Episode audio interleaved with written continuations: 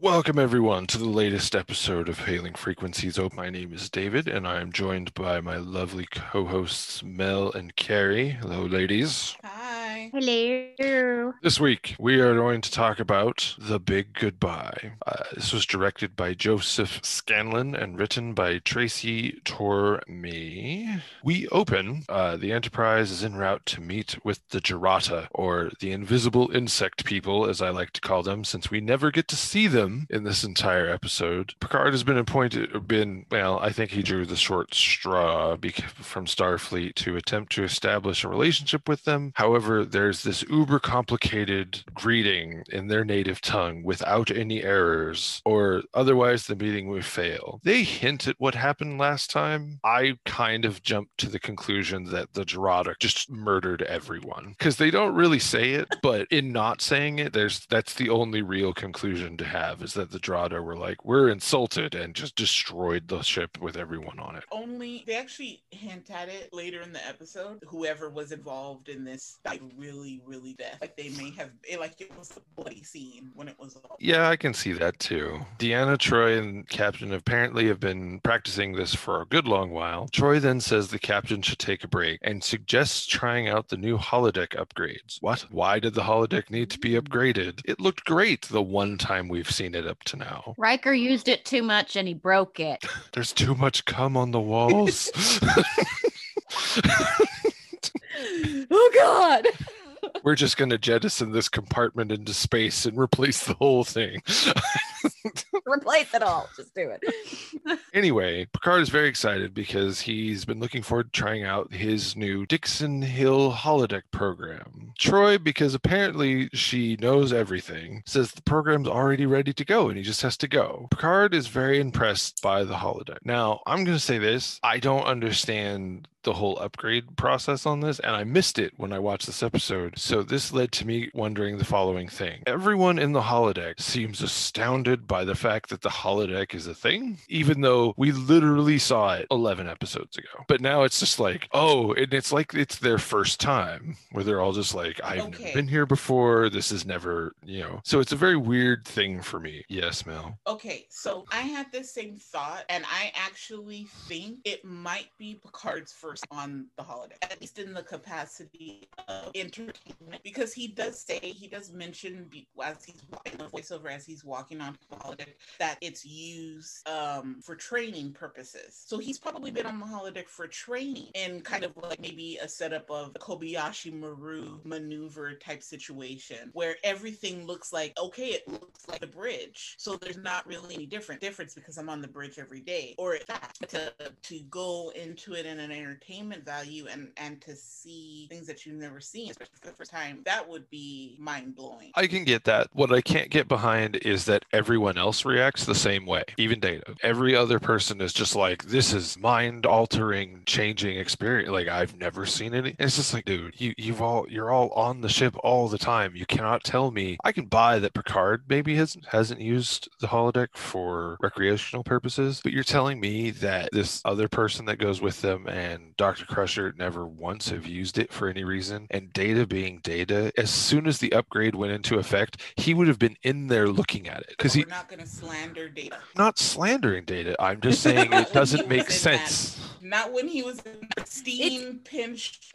and hat, we're not gonna slander data. Okay, Let's put some respect. On his clearly, name. thank you very much. Listen, he's rocking the he's rocking the zoot suit. Rocking that suit. He's rocking that. I honestly don't think he's been on the holodeck either. I think so she probably knows about the holodeck because her well, son clearly has been on it plenty everyone of times and tells her about it, but I don't think she's been on it. So what we're saying is is that Riker and Crusher spend all their time on the holodeck and no one else gets a turn. No one else gets a look in. That's what we're saying. No, I clearly. I, I think that Beverly probably thinks that it's not something that she like. She's above it. That's not something she needs to do. I would go with that Hmm. at this point, at least the way they've written her at this point. At, yeah. Yeah. at this point. Well, clearly nobody Other spends dudes. enough of their off time, you know, doing Yeah. something the on the historian fiction dude. Like, if I was him and my specialty was the 20th century, I'd be on the holodeck working, just Also- walking around exploring different aspects of the 20th century just so that I can increase my knowledge. Him going on there with his mouth agape, looking around like he's never seen an automobile before is ludicrous. Well, I have several questions about Mr. Whalen as we go. That I, I have many questions about his usefulness to the crew in their travel through deep space, based off of what his specialty is. But we'll get there. Uh, so Picard comes in to the holodeck. It's a perfect recreation of you know those noir private detective uh, offices. There's a lady, uh, Miss Jessica Bradley, in his office. I do like that they comment on his Starfleet uniform and they kind of make fun of him for it. I'm on board with that. Uh, she says someone's trying to kill her, um, and she wants to hire Me Mr. too. Hill and. Card hems and haws about it. And then, so Miss Bradley is, you know, telling Dixon about what's going on. Um, she takes a business card and kisses Picard, uh, leaving lipstick, which we see. This part is bullshit, by the way. When he leaves the holodeck, there's still lipstick on his mouth. Uh, no. you clearly establish, you know, going forward that that's not a thing. It's the same problem I had with the first episode when, you know, Crusher walks out wet. He's like, "Hmm, is he though? yeah, yeah, Um, yeah. Although I can get more behind that because it's like, okay, they created water, he fell in it, he's wet. This isn't like everything else disappears when you leave the holodeck. So I'm confused as to why lipstick doesn't. That doesn't make sense to me. So before Picard leaves, he does take a notice of the automobiles outside. He leaves the simulation. Uh, just as he leaves, uh, there's a knock on the door. He says that he has to step out for a while. In walks a gentleman that we find out his name later is Mr. Leach. And he's very surprised that Captain's not there anymore. Then we cut to Picard and the entire senior staff having a meeting in the observation lounge. It is supposed to be to talk about the Jarada, and instead, what they're talking about is the amazingness of the holodeck. And once again, everyone's acting as if they've never been there, No, no, no, no. Uh, except Riker. what I don't understand is why Picard had to open the meeting with his experience. Everyone there looked like they were enjoying listening to him, actually having fun for once. And he was like actually super excited. And they they were surprised about that. Like the captain is actually happy and you know not working and doing something for himself.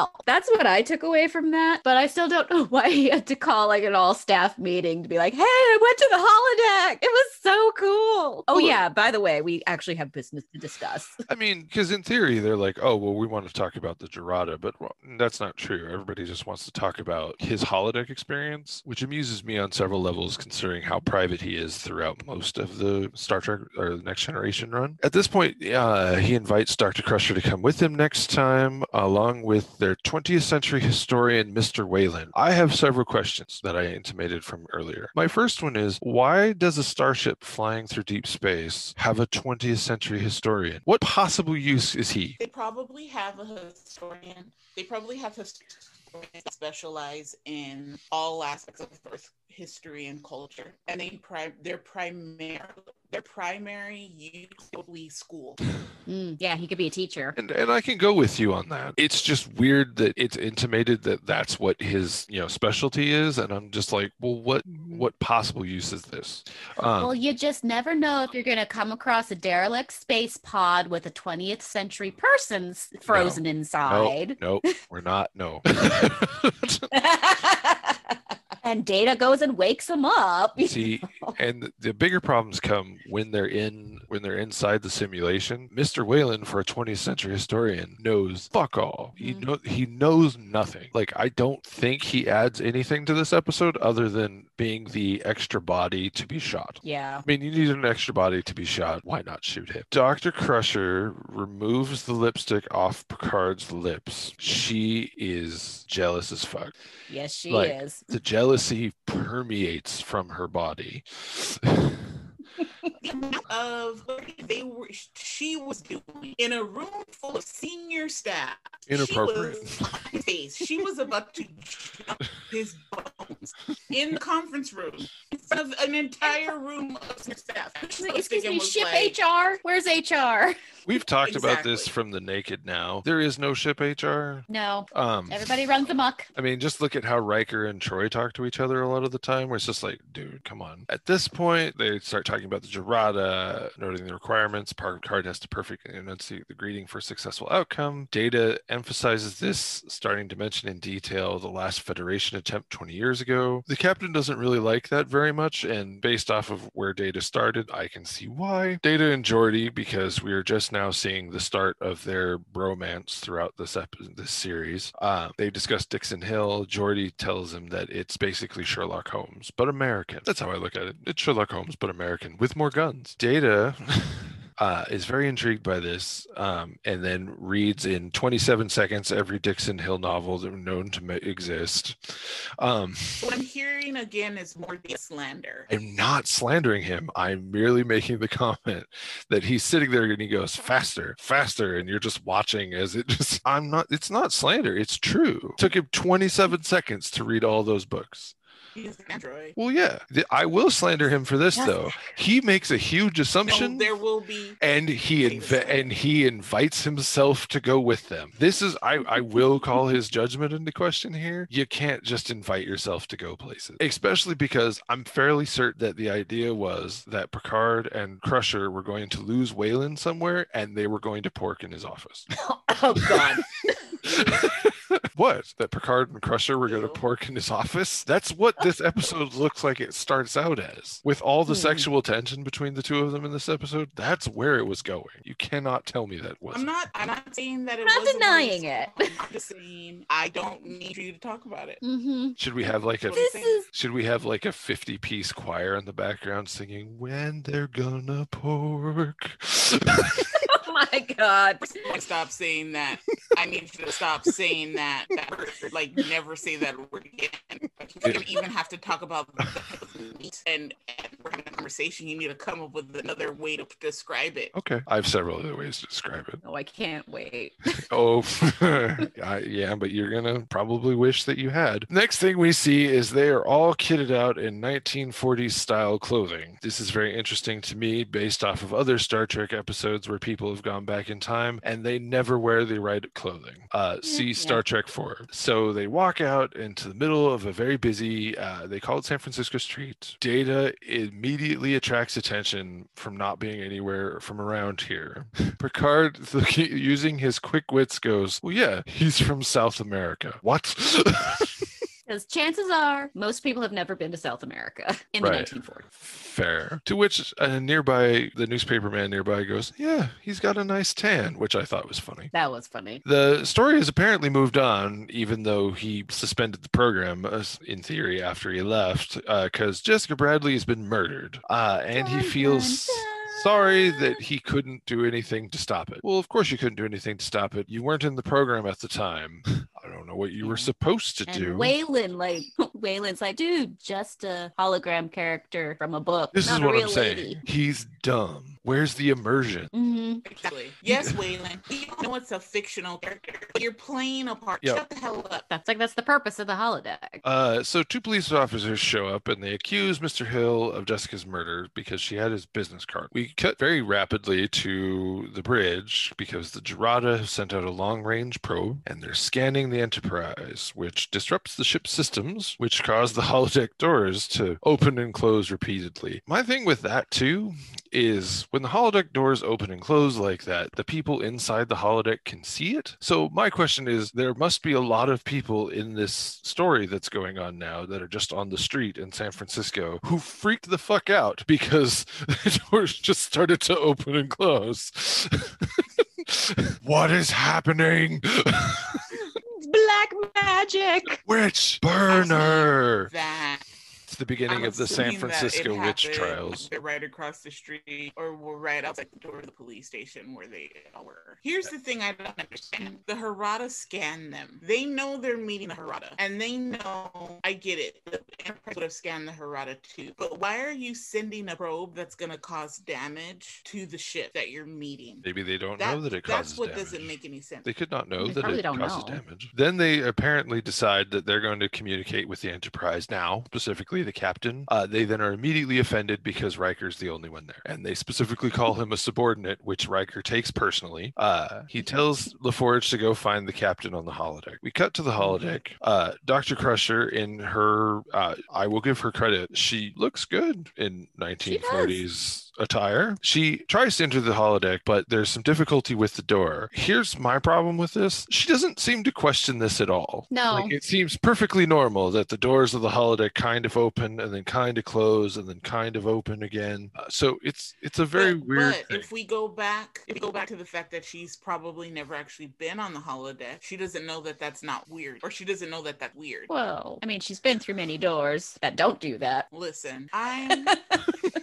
so done with this woman. I'm so done. season season one crushers is a at this lot. point, at this point, she's a flaming Mhm. imbecile, and I'm not sure she knows how to walk through a door. That's how I feel. So she comes out into the police station where Whalen and Data are. Data then confuses her and me and everyone else because he's now talking in a 1940s gangster accent.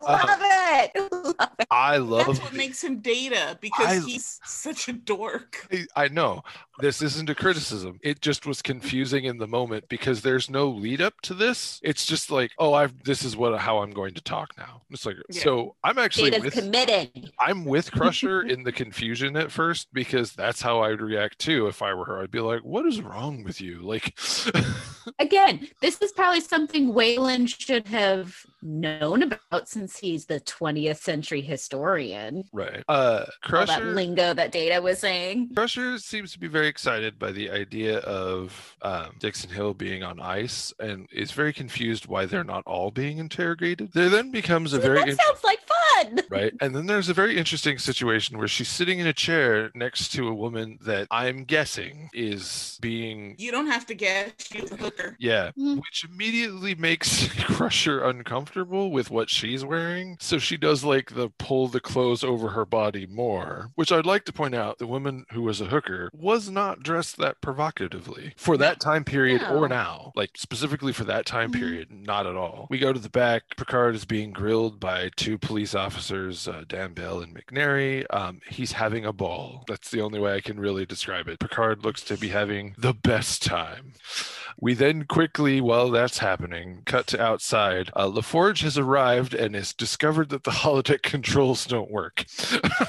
I mean, it's confusing to me that he had to go down there to find that out. I feel like there should be like a scan or a system notification on the bridge that would have told them that it doesn't work. But, you know, Yeah. there. Now, at this point, That would be logical. now, at this point, before we all go into a rage with who shows up after this, Mel, what what are your overall thoughts up to this point? Overall, it's overall it's actually rather interesting. I think it's interesting, but I like mysteries, like mystery novels, mystery movies, as detective stuff, police dramas, that kind of stuff. So the Dixon Hill storyline and seeing, you know, what's going on, interesting. I also love because we don't get playful Picard a lot. Mhm. And this is playful, relaxed Picard. And I enjoy watching the way um, Patrick Stewart plays Picard when he's playful and just enjoying himself. I really, really like that scene uh, in the conference room where he's describing everything and he's like, he's like childlike describing everything he saw and how, how happy and surprised he is about it. So, so far, I'm, I, I'm enjoying it. I'm waiting to see what else is going to happen. The other thing is, I'm also waiting to see what these Harada people look like. Cause like that's a new alien we don't know about. That's very cool. And it's another mystery. Is Picard gonna be able to uh get out of the holodeck and tell these people what's going on, or are they going to beam over to the ship and I don't know, eat Riker? Either way, I'm in. Right, exactly, exactly. And if they could eat Riker the way that the creepy episode where they ate Deanna Troi as a cake, if they could do that to Riker, that would be. um, no full on blood bath. I want a Oh. full on blood blood bath. Blah, blah, blah, blah. Full on, just rip them to shreds. Just pieces of Riker just flying all over the bridge. this is what you get for not having a beard yet. Yeah. All right, Carrie, where are you at at this point? At the not what what's going to happen, just at this point of the story. Th- this point of the story, I like the hol. I like the holodeck. Those are usually always pretty fun. And to see Picard as Dixon Hill for the first time, and we do see him a couple more times. This is his thing. You know it straight off the bat. This is his thing. This is what he likes to do to relax. Anything else besides like I don't know, riding horses is his thing. And the amount of sexual tension between Crusher and Picard in this episode is so strong.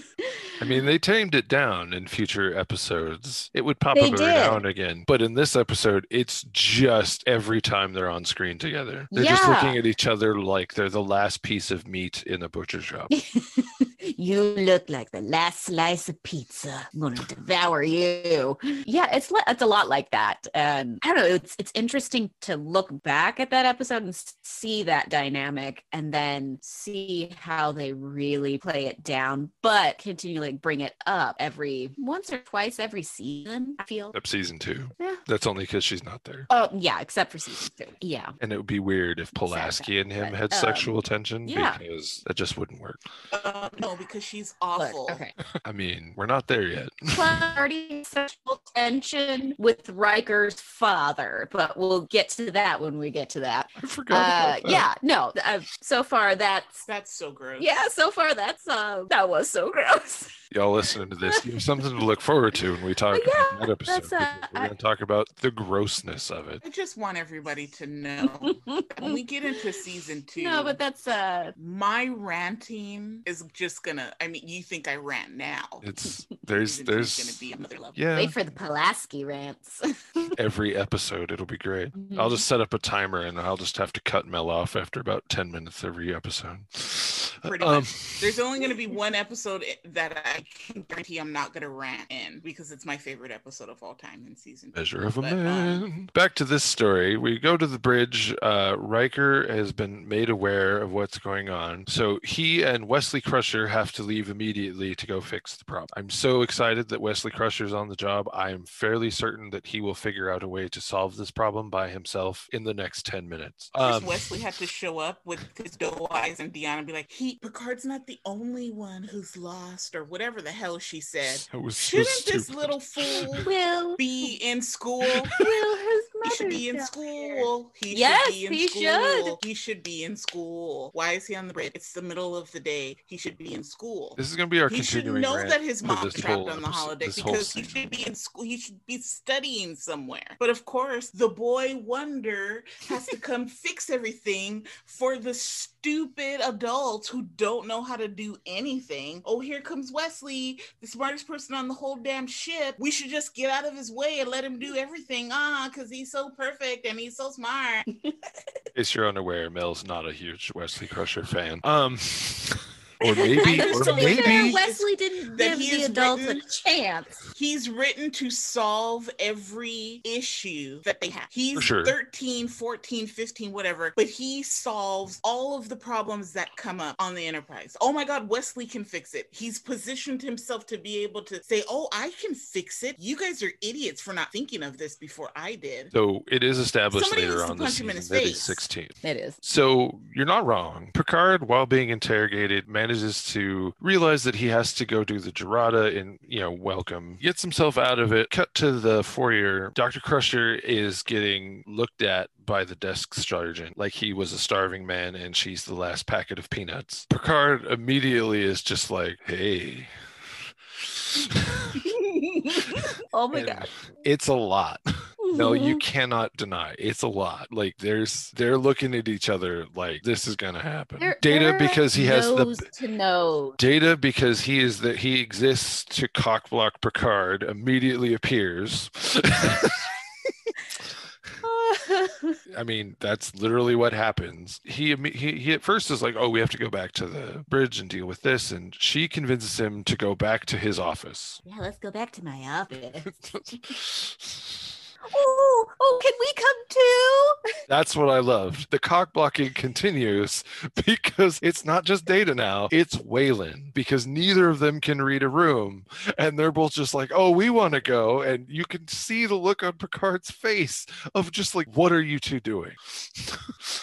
Both their face, sure. they look like little kids. Of a bitch. Yeah, Whalen and Data look like little kids. moment. So they go They to Dixon's office. Well, Data would probably be like, "Well, don't let me stop you. I'll just take notes." While Whalen is just an idiot. When they arrive, uh, Leach is waiting for them, and he pulls a gun very dramatically. Meanwhile, on the other side of the holodeck, um, Wesley and LaForge are looking for the problem. Uh, Wesley, because no one else could think of this, immediately says, "The problem probably started with the Girardin probe. Who'd have thought?" Ah. and he'd been there 10 seconds. So, congratulations, Wesley, you've done it again. But he also goes, Oh, but the problems would be hard to fix. pants. I'm glad that he pointed out it'll be hard to fix because if they'd immediately cut to, Oh, it's the Girardin probe and I already know how to fix it, I would have reached through the screen and throttled the child. I'm like, You haven't been here long enough to know how to fix it. At this point, Yar. But he's a smart kid. at this point, Yar communicates from the bridge that they are in the Girardin sector. Uh, however, Torona 4 has not said anything else. So Riker's like, keep working on it. Uh, Leach is still pointing his gun at them um, and wants to know what Dixon Hill has done with an object he was hired to find. Whalen, because he knows absolutely nothing. Yes, Mel. That's the other thing. They never tell us what they're looking for. No, it's like Pulp Fiction. You never actually know what's in the box. At least we know what's in the box glows. We don't even know if there is a box of this thing. Fair. Whalen, for the first times that they've been there, he puts on a 40s type accent, acts really tough in front of Leach. So Leach responds in the very logical way and shoots him. And I'm not kidding, it's a logical way. He's a gangster. That's what they do. Whalen then flies backwards very comically. Like he goes way further backwards than a gun of that caliber would send his body, especially because he wasn't moving. Right. Right. Don't He gets like? shot and he's just like flings off into the distance. Didn't they like clap? Yes, there's a round of They're like, oh, applause oh my god, that was so exciting! Yay! where I think the person who played Leach has the best acting ever because he's looking at the three of them like they're idiots. Because they are. Rightfully because so. the three of them are. They all think, oh, this It's is like- amazing. And then they realize that he's actually bleeding. And Whalen says the dumbest line ever. He goes, but, but they're not real. Buddy, you're bleeding now. They so are. they The quite safety's off." obviously are. I have good news for you. You're going to bleed to death in the holodeck, son. Dr. Crusher All right, Crusher. Now here's your chance. rushes Look forward to tend to him. See what you can find. the room without scanning him Nothing. or doing everything, anything. She announces to the room, just looking at it, that he has massive internal injuries. No shit. Right? but we also don't really like where he was shot. It's like, well, where was he actually shot? Uh, It's down here to the side. So, yeah, there's going to be massive internal injuries. I just think it's funny that she decides that with her level of examining him is she walked over and stared at his chest and went, yep, that's a gunshot wound. He has massive internal injuries. uh, and if he isn't taken sick bay immediately, he will die. That's pretty obvious. Leach, because none of this makes any sense to him, comes closer. Uh, Picard punches him, uh, knocking the um, gun out of his hand. Uh, Leach runs out of the office. At this point, they try to leave. Uh, the holodeck's still not working. Um, Data tries to leave. The computer's not responding. The Enterprise has arrived now at Torona 4 uh, without resolving the problem. Riker is now getting impatient. Uh, they're running out of time because the greeting has to be given. Meanwhile, Crusher is struggling to keep Whalen alive. I'm not sure how because she seems to just be over there like propping him up, like he's like laying Mhm. almost in her lap. So I'm I'm confused as to what the medical thing she is doing is. But Nothing. She's doing absolutely Nothing. nothing. Okay. Because apparently, in the 24th, 5th six, whatever the hell century they're in now. When you become a doctor, they hand you a tricorder and a little thing to scan people, and they're like, have at it. We're not going to give you any other training. We're not going to teach you how to do like basic medical procedures, like do a splint or maybe patch up somebody who's bleeding, or I don't know, put pressure on a large wound someone may That's what I'm talking no, about. no. We're going to give you these things. We're not going to teach you how to do anything else so that you're just a doctor who is absolutely useless. Yeah, there's a whole lot of her when doing you're nothing. absolutely needed. And then you just sit there and go, oh my God, we have to, if we don't get him to the sick bay, he's going to die. You're the doctor. Keep him from dying. Do something. I mean, yeah, there's definitely a lot of not effective work happening here. Picard and Data Right. are desperately trying to figure out how to get All her and Picard were trying to do was get laid, and neither one of them were thinking outside the box. No. She was thinking, oh my God, now I'm really not going to get laid because this fool is shot. She wasn't thinking like a doctor. she should be fired. Yes, the quickest way to kill a mood is when one of the people in your party has been shot. It's a real mood killer, that. At this moment, the door opens. Leach returns with a large man and another large man who announces himself as Cyrus Redblock. I'm going to take a moment to point out that Cyrus Redblock is played by an actor named Lawrence Tierney. He is very well known from the golden age of cinema as a, playing in a lot of gangster movies. Also, he's kind of a dick. Uh, he is Uh, well like known. real life? If they did? Yes.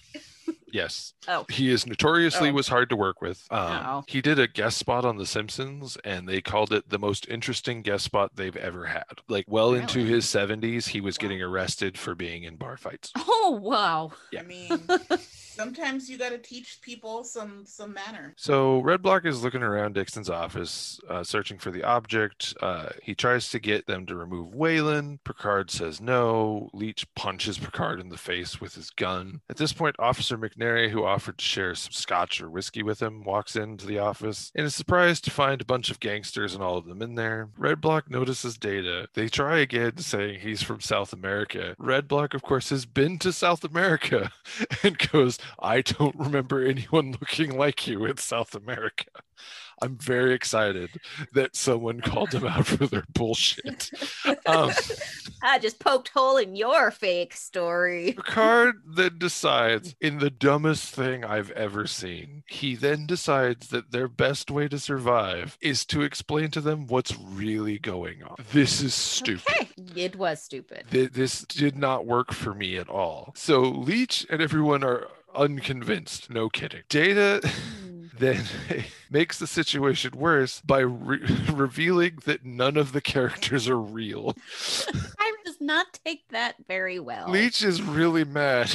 Redblock, and I like this response, goes, All right, well, we're going to test this. We're going to shoot one of you. I mean, okay. I mean, you got to test They it. somehow. already shot someone. Yeah, but he needs, he wasn't, he was, yeah, he just needs to see it for himself. At this point, a much better lie comes out of Picard's mouth. He says he has the item. You should have led with that. Right. Redblock is understandably intrigued, uh, calls off Leach. Uh, Picard then spends a while trying to negotiate with Redblock to save Whalen's life. Whalen, for someone that they said was going to die, has been lasting a really long time with a gunshot to the chest. And no No pressure credit on the wound. Dr. Crusher. No, there's no one no near him. credit for that. Well, there's no one near him at this point. They're all standing up. So there's no, like, he's receiving literally zero medical treatment. No one's even looking at him, really. Riker is on the bridge trying to contact the Jarada. He receives an earful of static, is the best way that I can describe it. He's hoping for better luck with the holodeck. He tells, he contacts LaForge and Wesley. Wesley, of course, says, well, the problem can be fixed, but if it's not done properly, the holo program could abort and everyone in the holodeck would vanish. Why would they vanish? They're not holodeck programs. How are the real people going to just magically disappear? That's not how a holodeck works.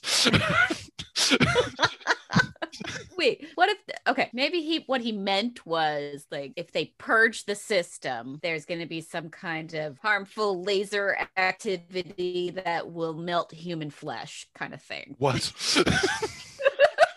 I'm just trying to make sense just- out of it.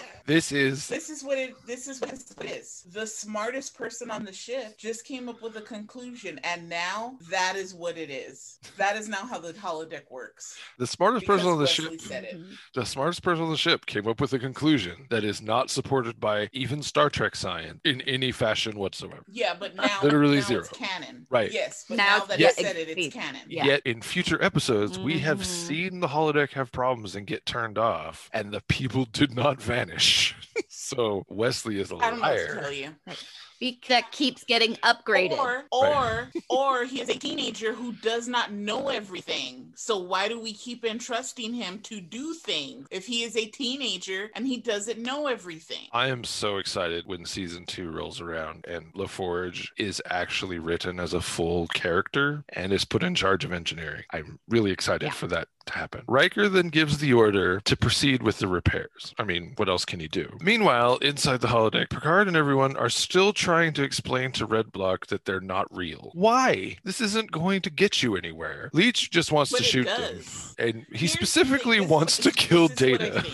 this is what I think. Red Block comes off as an intelligent, thoughtful, sophisticated person. True. He's a thug, he's a gangster, but he's he you know, he wants to be cordial, he wants to be respectful. I mean, he he's a killer, but he still wants to maintain a level of decency in his own way. I think that Picard is thinking if I reason with him and level with him, this man being intelligent will see reason and I will be able to convince him of what is the truth. Now, as illogical as that is, because it is illogical, I think that's where Picard is is playing at. He's trying to reason with this person because this person has presented himself as a reasonable, intelligent person. That's fair enough. I can get behind Yeah. that. And in the end, it actually works. Yeah, kind of. So Leach really wants to kill Data for reasons. At this point, due to the repairs happening outside, the holodeck scenery suddenly changes to a windy, snowy alien environment. I, um, rightfully so, everyone, including the gangsters, are confused and disoriented, as you would be when you're now on a mountain. and none of them are dressed for it. Um, nope. you believe us now? Suddenly, the group returns to the office. Uh, they are still a little surprised about the sudden change. At this point, the holodeck exit appears and opens, and you get the familiar sight of the corridor. I'm going to call bullshit on this as well, because as soon as that door opened, the first thing you would have see is Geordi and Crusher on the other side of it. Because as soon as that door opens, yeah. they're not going to be fiddling around with the. They're going to be like, "Oh my god!" and they're going to be looking in to try and make sure that they can like prop the door open if it tries to close. I maybe would have Worf there to Mhm. physically ho- make sure it stays open, but no, because we need to have what I think is actually a fairly interesting scene. It just doesn't make sense in the context of what they've been building up to. Uh, Picard explains to Redblock that that's his ship and that this is where they are. Um, Redblock and Leach decide to leave the holodeck. While this doesn't work either, because as soon as they crossed the threshold into the hallway, they would have just disappeared in- instantaneously. They actually get a few steps but outside. logically, for Redblock, it worked. Mhm, Logically, for that fictional character, it worked. for sure, I do like. he's where- not thinking I'm gonna disappear. He's thinking like he literally says what he's thinking: a new world to conquer, a new place that we can be gangster. I do love that while they're disappearing, he does say, Don't they know who I am? I'm Cyrus Redblock. I'm like, Well, they do know who you are, and you're still going to vanish anyway. We're gonna go away. Data then beats up the remaining thug. They then take Whalen to sickbay, who should have died long ago at this point. Because he was Yeah, shot should a have. while ago. So the Yeah. death count for this Also, episode here's is the one. other thing.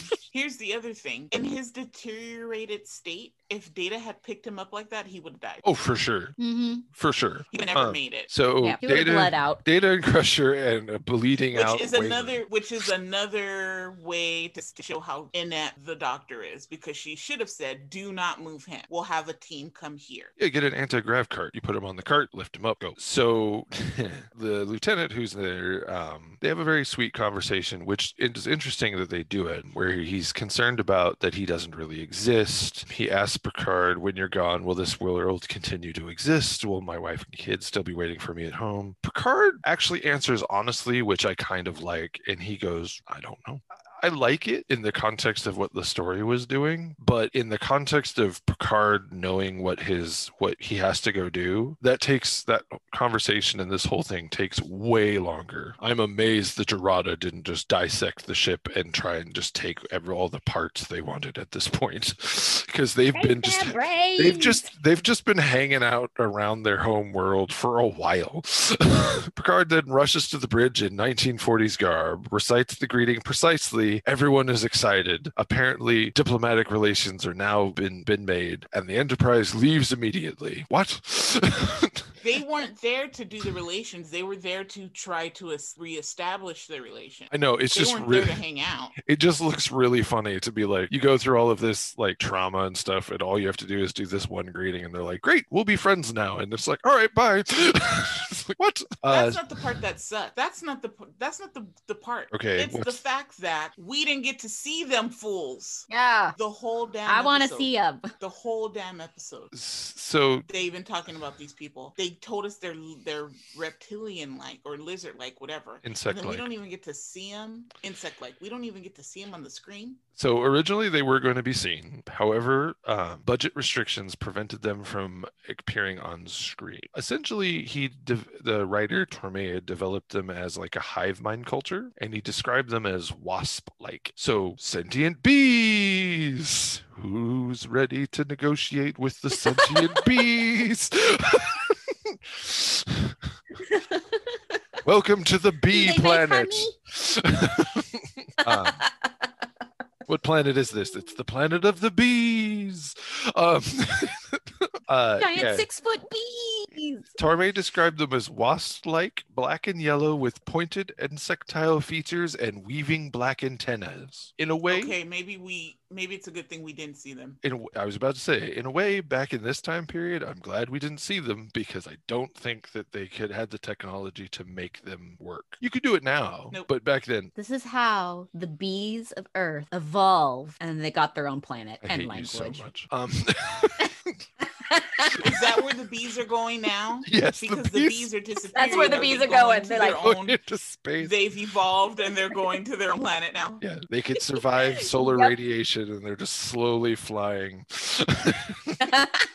I will say that all the scenes that take place in the 1941 holographic San Francisco were filmed on Paramount Pictures New York Street backlot. that did look very familiar. Yep, this episode was the first of many holodeck malfunction episodes. I mean, with all the holodeck malfunction episodes, you never would want to go on the holodeck. At one point, this was scheduled to be produced directly after 11001001. And in an early script, uh, the reason that the computer that it would broken down was due to the computer modifications of the Bynars. That actually would have made more Ah. sense. It would have. But instead, but yeah, it so we're at the end. This is a interesting episode to say the least. We're gonna start with Mel this week. Mel, what are your final thoughts on this, and what sort of score would you give it? Dr. Beverly Crusher needs to be fired and thrown off the ship, and she needs to take her spur.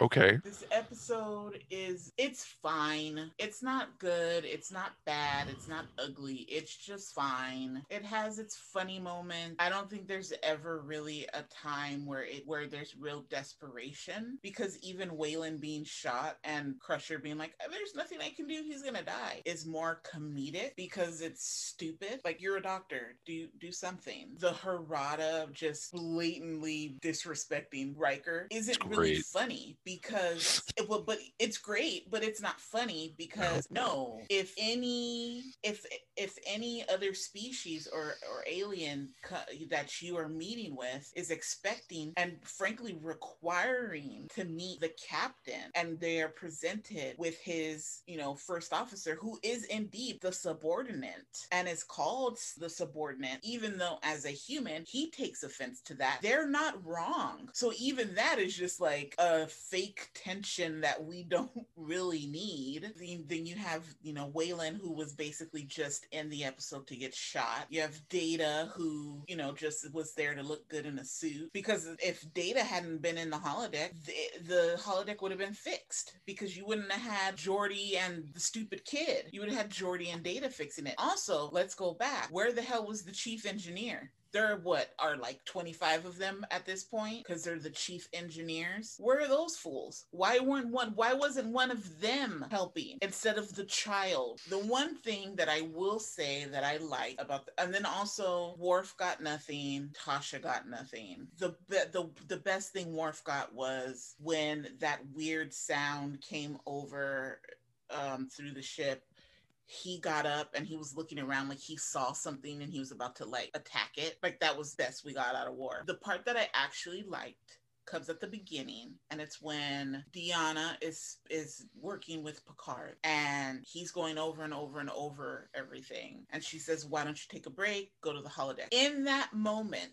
she is doing her job as the counselor. She knows he's stressed out. She knows that if he continues to sit in that room and go over this over and over and over again he's going to get more flustered more stressed out and more nervous about it. So she says go to the holodeck it's been up upgraded? And he's like, Oh, I would like to do. And she's like, Yeah, the program's already installed, which makes me think that when they were doing the install, Deanna was a part of the team that did it. And I say that because she probably uses the holodeck for therapeutic purposes. And knowing that Picard was going to be under this much stress and probably having some kind of weekly or bi weekly meeting with him just as a regular thing because he's the captain and he's under stress all the time she's come to to understand that he likes Dixon Hill and he likes mysteries and yada yada yada. And she was like, you know what? Let's put this program in. How about this program? Would you like this? They probably had a conversation and she told the team, go ahead and upload it. She's the only person on the ship who apparently is capable of doing their job, at least for this episode. I mean, and that actually makes me happy because we don't always get to see Deanna do her job as ship's counselor. She's always doing something else. Like, there's no reason why Deanna Troi, the ship's counselor, is helping helping Picard with pronunciation. Isn't there a linguist? Isn't there like a like a Uhura on the ship somewhere? Where's that person? We should have had that person instead of Whalen. It would have made more sense to have somebody who was a linguist be with Picard than Whalen. So anyway, we very rarely get to see Deanna do her job. She was actually being able to do her job in this episode, and I really enjoyed that. I also like the newspaper guy in the holodeck because he was hilarious. I give this episode a five. Carrie. Well, I guess I would give this episode a six. I enjoy holodeck episodes, you know, no matter if the holodeck is working or not. Because you know it's always going to be like a fun time and a silly time. It didn't, you know, give much.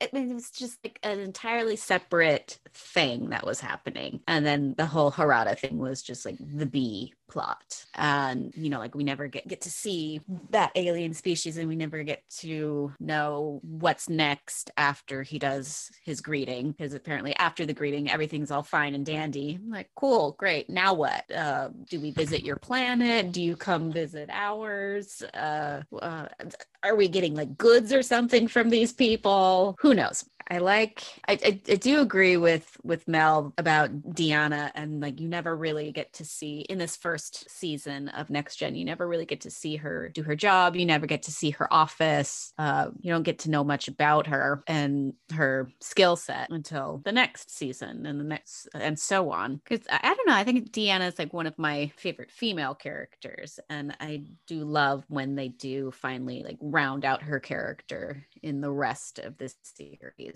because she is very helpful. Like her job is very helpful. And she we'll see this in like other episodes in um this first first season, I think. And the whole like Picard and Crusher thing was like super intense and just all in your face. And you knew something or you wanted something to happen, but it didn't get to happen because of all the cock blocking.